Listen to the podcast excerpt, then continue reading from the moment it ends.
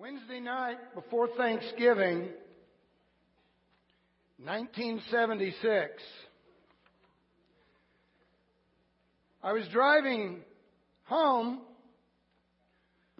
in Colorado, had 18 friends coming home with me for Thanksgiving dinner. We had been at the academy since June 28th and had not been allowed to leave until that Wednesday night after midterms. And we had spent that time being abused, basically being treated as what they called smacks. Smack is uh, an affectionate term used for freshmen at a military county, uh, academy. It's the sound that human waste makes when it hits the wall. And that's basically how they describe you. And from the moment I arrived there until that moment, I had literally had plenty of people trying to do everything they could to convince me that's what and who I was. So as we were leaving the academy going home for Thanksgiving, it was like we had all been set free.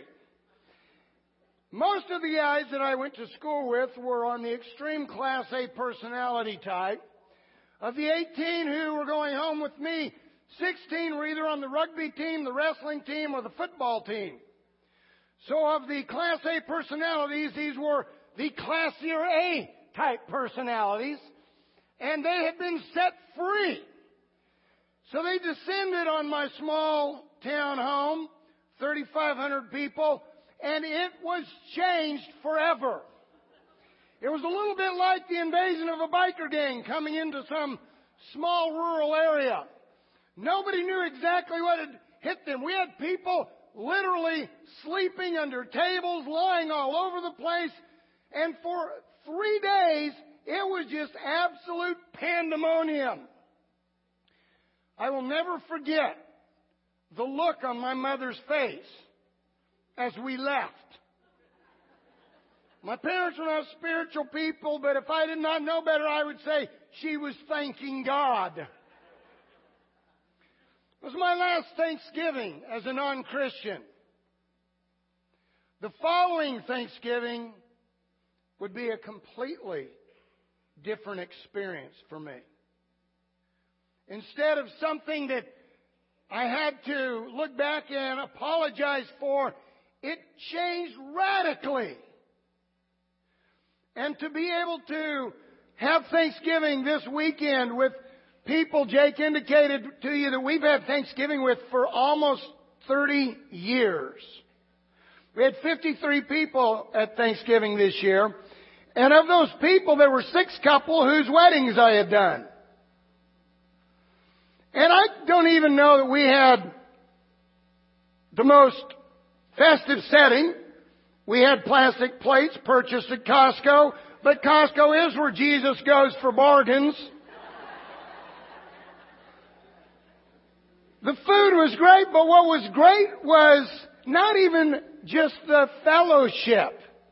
It was the representation of the dramatic difference that God has made in my life.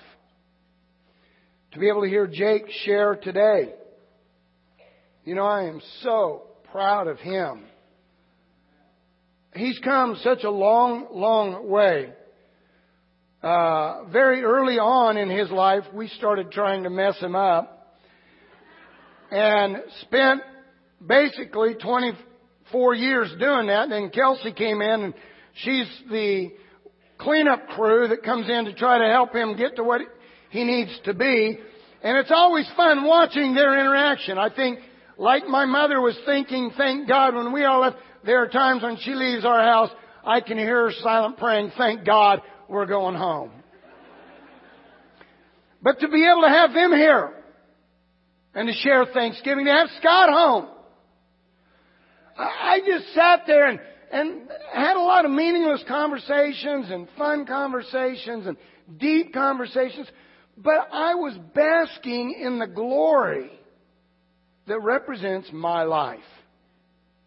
The first three songs, the first four songs actually that we sang, I love, I love the Latin song that we sang on the fourth song because it talks about us being in God's hands, turning to Him and crying out to Him and calling out to Him.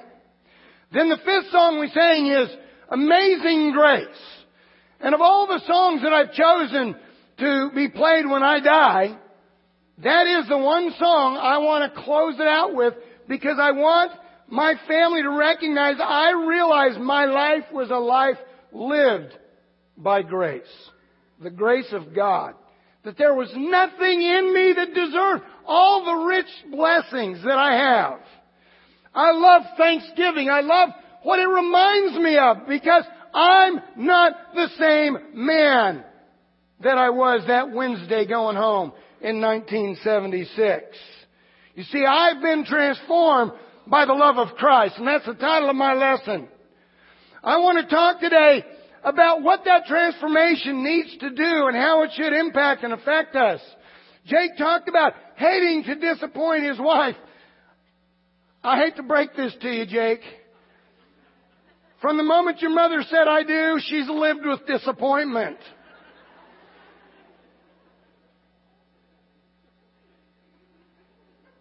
And we feel that towards God. We don't want to disappoint God. And yet God, that's not what God wants us to feel.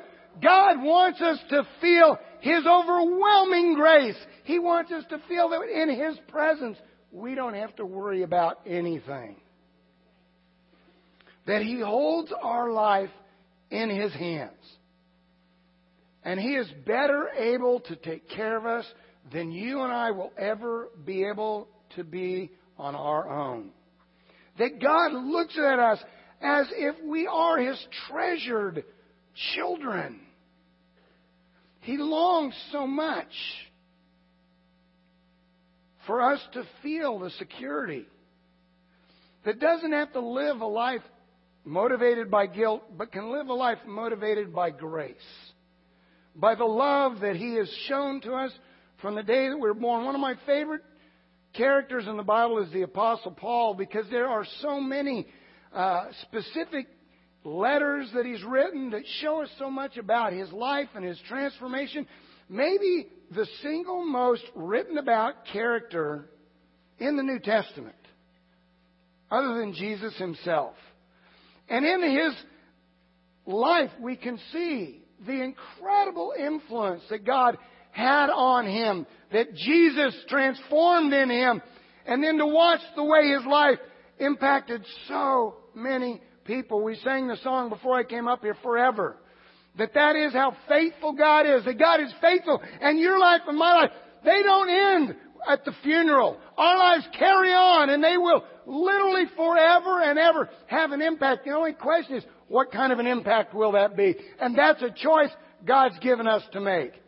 But if we can allow Christ's love to truly transform us in every way, then we can be assured that that will be a living legacy that will continue to produce life over and over again. In Acts chapter 7, in verse 54 through chapter 8, verse 3, you have the story of the disciple Stephen, who we know was a, a brother full of the Spirit. The Bible describes him as that. He was so excited by what God had done in his life that he spoke very openly and very aggressively to a very, very religious group of people. People who, quite frankly, like Jake described, didn't want to hear the things in their life that weren't the way they should be. And the sad thing is, that can be how some of us are. We would much rather have everybody just agree with us, just like us, just get along with us. And yet, Stephen, full of the Spirit, comes to these people and he is literally laying out the promise of God, the opportunity that having a relationship with Jesus can have for their lives. And in verse 54 of chapter 7, it says, When they heard this, they were furious and gnashed their teeth at him. And it escalates because Stephen doesn't back down. He's so excited about Jesus and the impact that Jesus has had on his life that he continues to teach about Jesus. And they just get madder and madder and madder. And what ends up happening is they literally drag him out. Now, I don't know how many of you have ever been drugged, but this isn't some Hollywood thing. This is a mob, a frantic, enraged mob, dragging him through the city to the outside of the city for the sole purpose of stoning him to death. One of the most brutal ways that a person could die.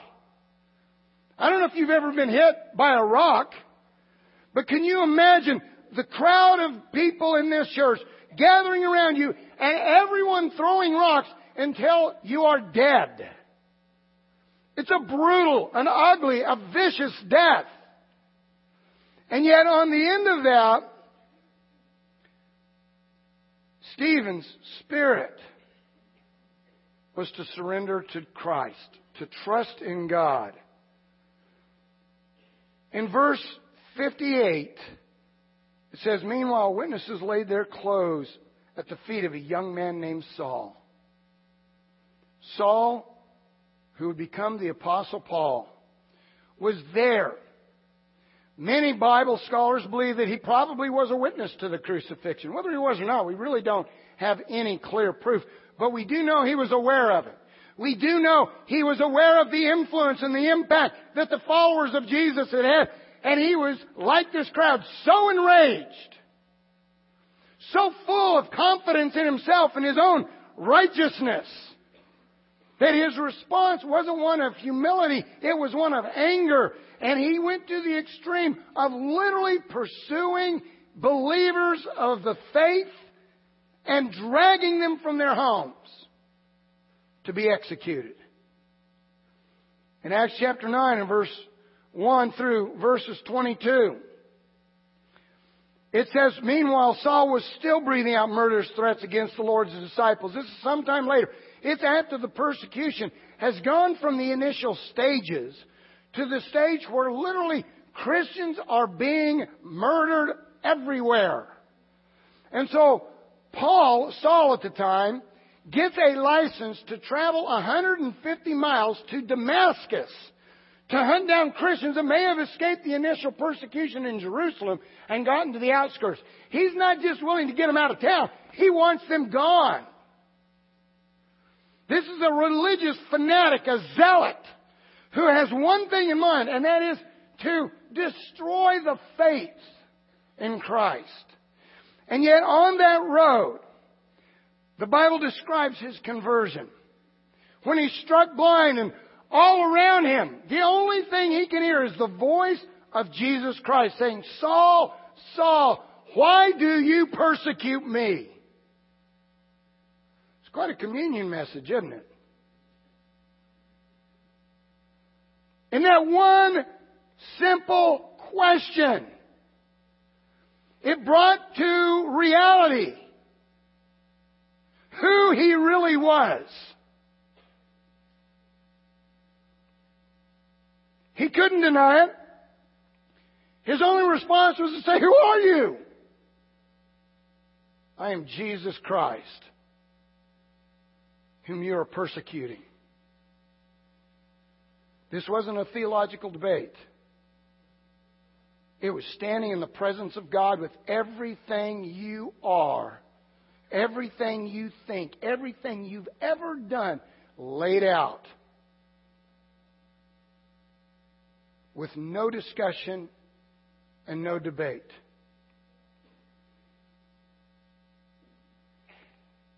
Jesus tells him to get up, to go into Damascus, to find Ananias, and there he would be told what he needed to do.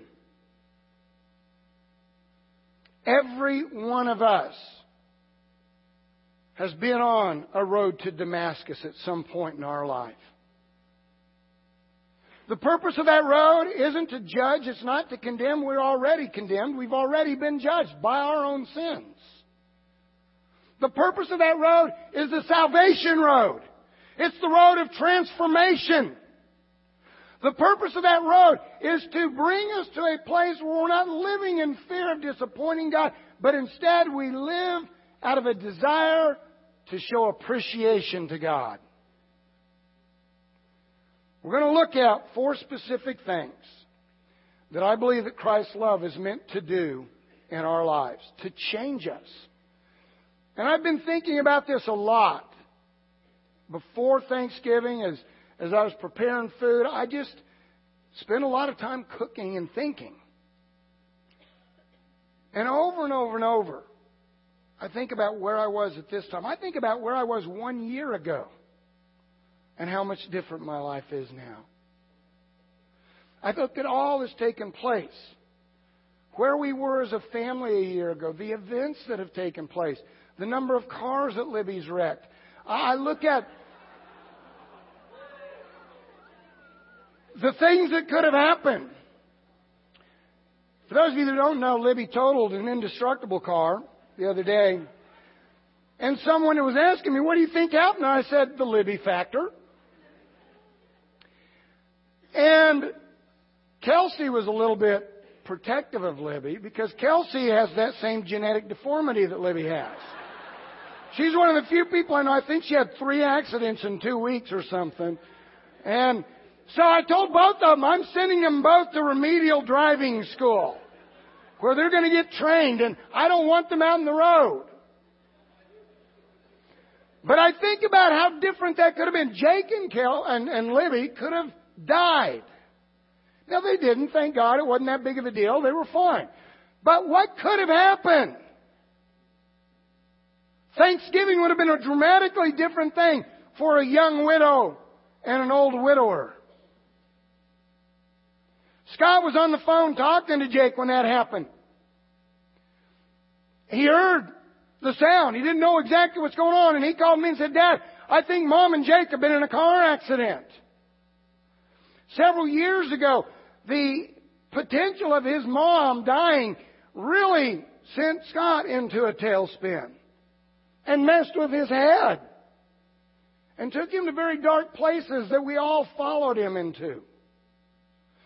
And so as, as I was cooking, I started thinking about just what took place a few weeks ago and how different that Thanksgiving could be for us if it weren't for the hand of God. And you know what? The food became insignificant. The fellowship even was less significant, although that fellowship helped that feeling. What was significant was God. And God's presence and the presence he gives us. One of the first things that took place in Paul's life when Jesus began to question him and expose his life was the first thing that's got to happen to us, and that is brokenness. We have to get to a place where we're, we're going to stop trying to deny who we really are. That we don't have to hide. We don't have to shuck and jive. That we can come in here and just be who we are. There is no way you and I could deserve the right to be here. We can't earn our salvation. We can't earn our position in the pew. It's a gift. It's the passage that Jake talked about in Romans chapter 5. While we were still sinners, Christ died for us. At the most sinful point of your life, you were met on a Damascus road. What does God want? What is His first desire? We see that in Acts chapter 2 and verse 36. When the people that were at Pentecost heard Peter preach for the first time publicly, after his own denial of Christ, after his own failures and sin, and when they recognized that it was Christ whose presence they were standing in front of, what it says is literally that the people, when they heard this, were cut to the heart. What messes us up in the church more often is that we stop allowing our heart to be broken. We stop allowing ourselves to be cut. And we start feeling pretty good about the progress we've made. And instead of seeing that as only because we are resting in the hands of Christ, we somehow believe it's us. And we can, we can even turn our back and walk away and then come back and we, we just expect people are going to just be fine with that because we, this is our right. No, none of us have the right to be here. And if we don't get to the place where we're broken, God can't continue to work in our lives. As ministers, this to me is one of the greatest dangers that we face is we start feeling pretty good about ourselves because we're not doing the stuff that so many people out in the world are doing. And we start feeling good about our accomplishments and the impact our lives made. And yet, somewhere along the way, it stops being about what Jesus has done and it becomes about what I've done. And then as Christians we feel like, don't you know who we are? Don't you see what we've sacrificed? What have you sacrificed? We do that to each other. We, we give to each other expecting a result or expecting a return. Rather than doing it because so much has been given to us. What Paul had to get to, what God wanted the people at Pentecost to get to was a state of brokenness. Not depression, but a state of brokenness. Where our whole life is laid out before us. And instead of condemnation, like the woman caught in the act of adultery, Jesus is there to lift us up. That instead of persecution for persecution, it's resurrection by the resurrected. You see, Saul was lifted up. You've been lifted up. I've been lifted up. If I had to wait for my life to be righteous enough to share, I'd have nothing to share. I, am doing pretty good if between songs I don't sin.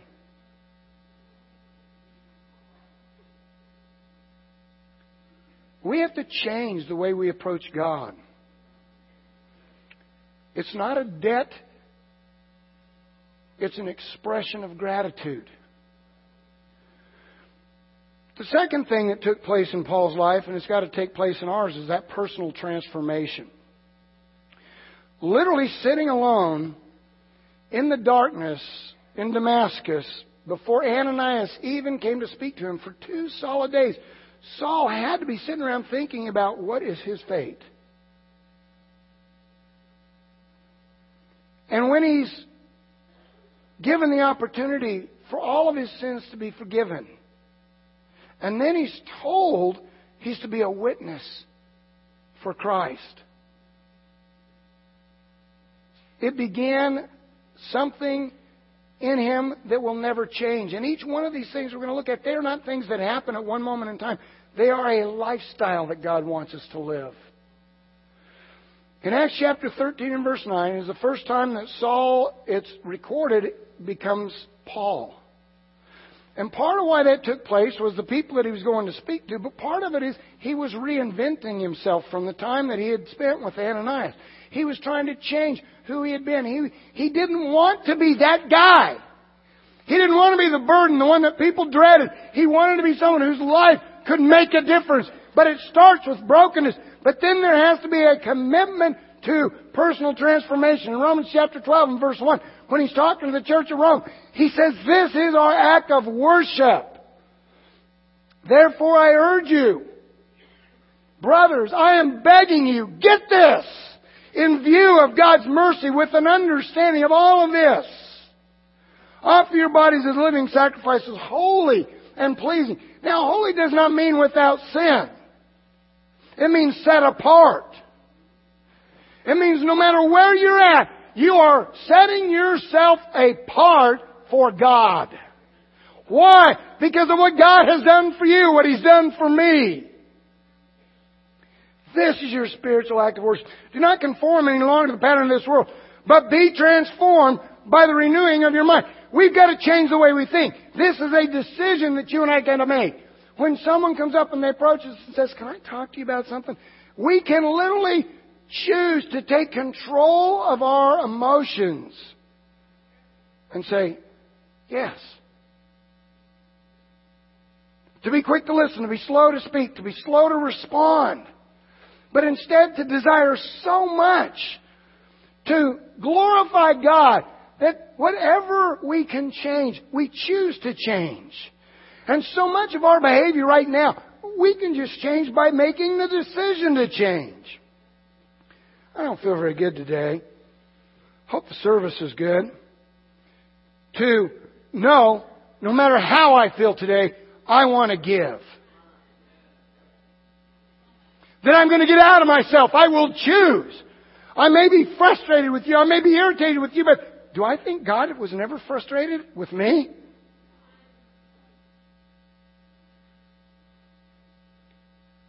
To catch myself instead of responding the way that I've tended to respond in my marriage, say, you know what? After 30 years, I want to do a better job.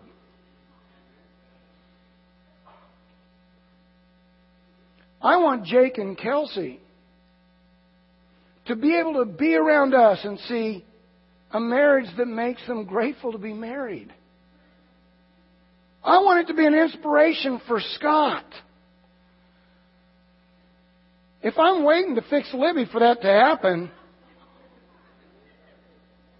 it isn't going to happen. I can't fix her. Lord knows I've tried. But I can fix me. Too many of us in our marriages, we want the other person to make all the changes rather than just surrendering and saying, you know what, I'm broken. And I want to personally transform myself. 2 Corinthians 5, talking to the church at Corinth. This is a common theme. It's a repetitive theme. It's an enduring theme for Paul. If we're out of our mind, it's for the sake of God. If we're in our right mind, it's for you. For Christ's love compels us. Because we're convinced that one died for all and therefore all died. And he died for all that those who live should no longer live for themselves, but for him who died for them and was raised again. So from now on, we regard no one from a worldly point of view. Though we once regarded Christ in this way, we do so no longer. Therefore, if anyone is in Christ, he is a new creation. Are you a new creation this year from where you were last year? Or has depreciation shown in your life? What he's talking about here is that desire, because of the grace of Christ, the love of Christ, that we're going to continue to strain and to strive to be better.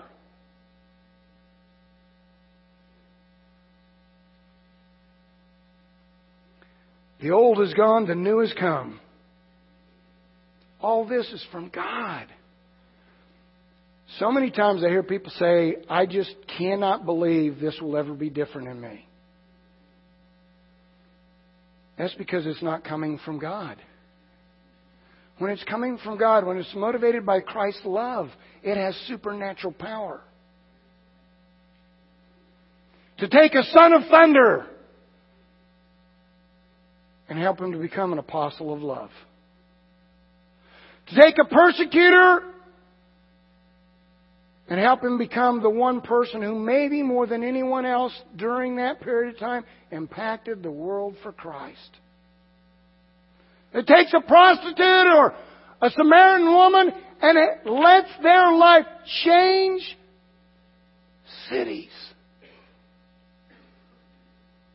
I don't know exactly where you're at, but I know no matter where you're at, by God's grace and in God's hands, you can be transformed.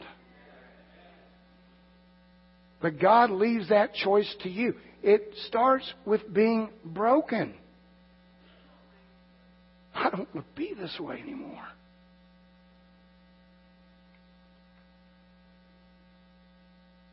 All this is from God who reconciled us to himself, brought us home through Christ. The invitation came to the Thanksgiving meal by the Son of God and gave us the ministry of reconciliation. That God was reconciling the world to himself in Christ, not meaning counting men's sins against him. He's committed to us. He's given us the responsibility for just sharing the good news. Number three, we got to be humbled by that grace. It's not the same thing as being broken. To humble yourself is likened to the phrase used for surrender. It is what Jesus did in the Garden of Gethsemane. Not my will, but your will be done. And it wasn't a time, it was a way of thinking. For so many of us, we surrendered when we wanted to become Christians, but are we still surrendered? Or is there a conditional clause to our Christianity now? Do we want to make sure that we've got the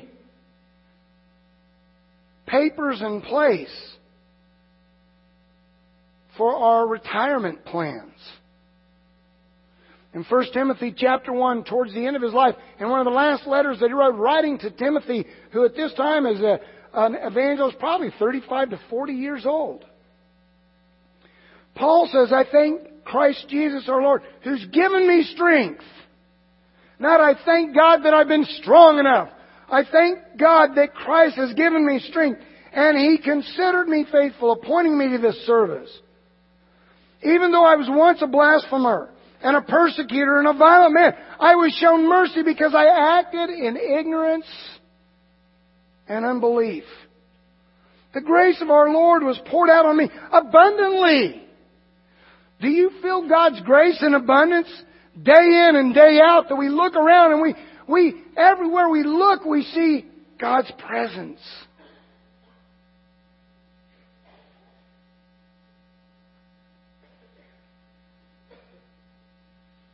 Along with faith and the love that are Christ Jesus. And here is a trustworthy saying that deserves full acceptance.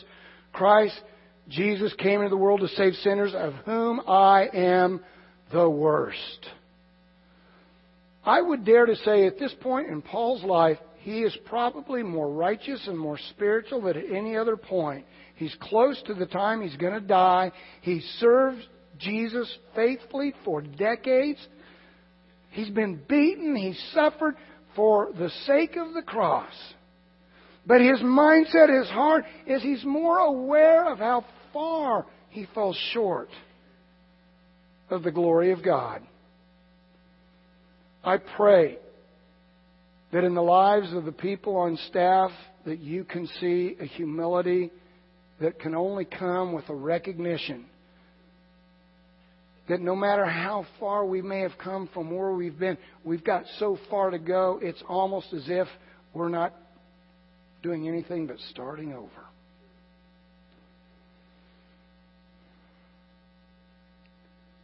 This very reason I was shown mercy, and that me, the worst of sinners, Christ Jesus, might display his unlimited patience as an example for those who would believe on him and receive, and receive eternal life. When we recognize the position and the place that grace has in our lives, it gives hope to the hopeless. To the people who struggle with feeling like, I can't be different. I'll never be that positive. I'll never be that happy. I can't love her anymore. I can't love him anymore. I can't take my kids. It changes us. To the letter that he wrote to the church at Philippi in Philippians chapter 1. He's trying to address people that he knows are teaching about Jesus with impure motives and selfish. And he says, you know what? Who cares? Let's just be grateful that Jesus is being taught. But then in the end of verse 20, he says, I eagerly expect and hope that I will in no way be ashamed. But will have sufficient courage so that now, as always, Christ will be exalted in my body whether by life or by death. For to me to live is Christ, and to die is gain. From a prison cell, Paul's saying, I don't care. If Christ can be exalted in my life, if that means me being the best prisoner I can be, I surrender. Because His grace has produced in me a humility. In Philippians chapter 2, he starts off with the whole thing is if there's anything that we have by being in Christ, it should do one thing. It should change us so we do nothing out of selfish ambition. What does that mean? That means that nothing we do is meant to glorify us. It's meant to glorify what God can do even in us. And the example that he uses there was Jesus, who was by nature God, but that thought didn't occur to him because all he wanted to do was reflect the glory of God. And while we were hostile to Jesus, he called us out on a Damascus road. Not to condemn, not to judge, but to give us a purpose and a hope that could change not just our life, but the lives forever. Many of you have been around a long time. How many of you have been Christians for more than 10 years? Okay? More than 20. We got a lot of people that have been around a long time. What a tragic thing if at this point in our life we give up. Three decades into it, Paul's in prison, knows he's going to be executed, and he's praising God for the opportunity to serve. I'm glad that the marriage beat the campus for so many reasons. Number one among those reasons, or maybe not number one, but high up in that list, is Steve can't gloat. Because for six years that I've been here, he's been playing with the college students. I could never figure that out because he's so far past being a college student. But the college students dominated the marrieds. Until this year. This was the phoenix of football, the rising out of the ashes of defeat to see a triumphant warrior bird rise on the horizon.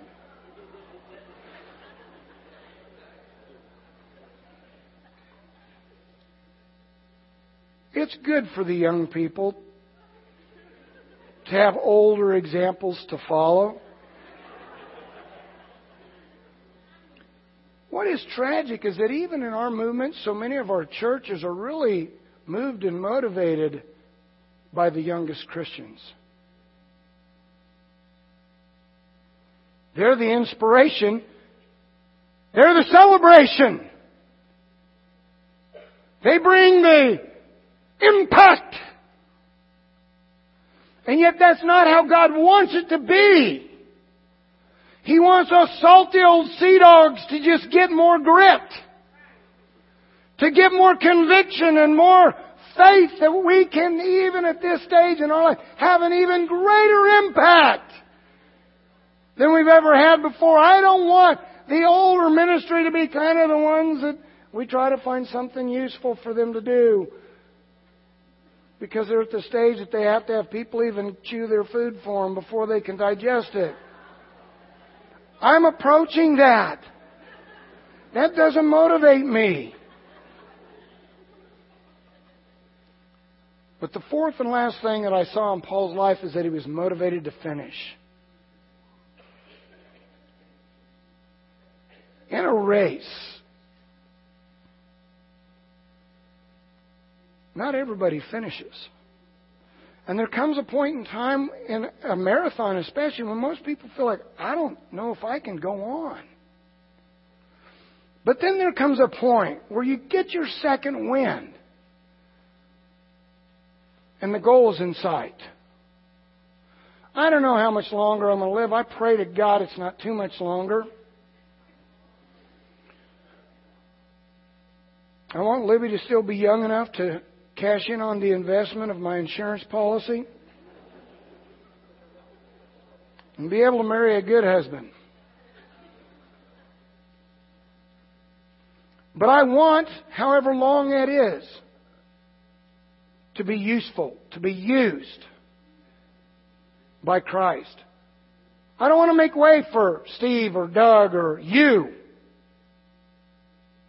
I want to make way for Christ to work in my life. In Hebrews chapter 10 verse 39, it talks about us not being of those that shrink back and are destroyed, but of those who believed and are saved.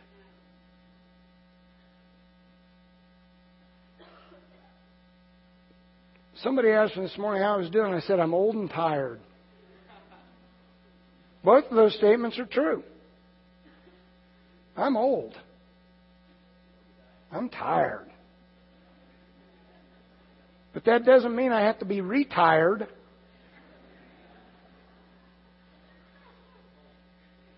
Living are leaving tonight to go to Budapest for the disciples' uh, delegates meeting to make plans for the next two years for what we're going to do in the movement. To dream, to talk about the missions, to look at what we've done that's been effective, what's not been effective, and see how we can together have a greater impact. We've got goals that we've set for 2020 and what we want to see happen. Those aren't going to just happen by themselves. They're going to happen when you and I step up, pitch in, ante up, and let the grace of Christ transform us to have an impact that we could never have even believed was possible before. When I was a young man, I wanted my life to matter. That Wednesday night before Thanksgiving 1976, I had no idea of who I would be this year at Thanksgiving. And probably, had I known it, it would have freaked me out. Because I was so stinking worldly. But I can tell you, my life has had a greater impact in one year than my life had had in the 18 to that point. And the difference was being met on a road to Damascus and experiencing the grace of Christ. In his letter to the church of Colossians, Uh, Colossians in Colossians chapter 3 and verse 12, he says, Therefore, as God's chosen people, holy and dearly loved, I hope you had a great time over Thanksgiving, but I hope that what you feel is holy, set apart for God, and dearly loved. Like there is no way anyone could lavish more love on you. Clothe yourself with compassion, kindness, kindness, humility, gentleness, and patience. Bear with each other. And forgive whatever grievances you may have against one another. We hurt each other. We sin against each other all the time. Hang in there. Bear with it. Forgive as the Lord forgave you. And over all these virtues, put on love, which binds them all together in perfect unity. Let the peace of Christ rule in your hearts when we recognize we're in the hands of the Lord. What do we have to be stressed about? Since as members of one body you were called to peace, and be thankful. Let the word of Christ dwell in you richly as you teach and admonish another, one another with all wisdom, and as you sing psalms, hymns, and spiritual songs. The songs we sang this morning, every one of them was a song talking about how awesome God is. And how great He's been to me. The song before this, forever and ever, God is faithful. I have three decades of history of His faithfulness. It's meant to inspire me to believe He'll be faithful tomorrow. And whatever you do, whatever you do today, what does that mean? Anything. Whatever you do today, whether in word or in deed, either by your action or by what you say, do it all in the name of the Lord giving thanks to God the Father through him. Philippians chapter 3 and verse 12, Paul says, Not that I've already obtained all this or have already been made perfect, but I press on to take hold of that which Christ Jesus took hold of me. Brothers, I do not consider myself yet to have taken hold but one thing I do, forgetting what is behind, forgetting the failures, forgetting the successes, and just straining towards what is ahead. I press on toward the goal to win the prize for which God has called me heavenward in Christ Jesus. All of us who are mature should take such a view of things. And if on some point you think differently, that too God will make clear to you. Only let us live up to what we've already attained. Let's do what we know to do and let's strain forward for what we can. The end of my life, I don't want to hear stories about hunting or cooking or some other activity. I want to hear, well done, good and faithful servant. In his final letter to his spiritual son Timothy, in 2 Timothy chapter 4 and verse 6, Paul says, I'm already being poured out like a drink offering. The time has come for my departure. It's over. I'm gone. I'm done. I fought the good fight. I've finished the race. I have kept the faith. Now there is in store for me a crown of righteousness, which the Lord, the righteous judge, will award to me on that day, and not only to me, but also to all who have longed for his appearance. I hope your Thanksgiving holiday was a good one. But I pray that it offered you the opportunity to take time to look back and reflect on the grace of Christ and its influence in your life. And I pray it produces in us the brokenness, the desire to change, the humility that we need to have to finish the fight. Thank you very much.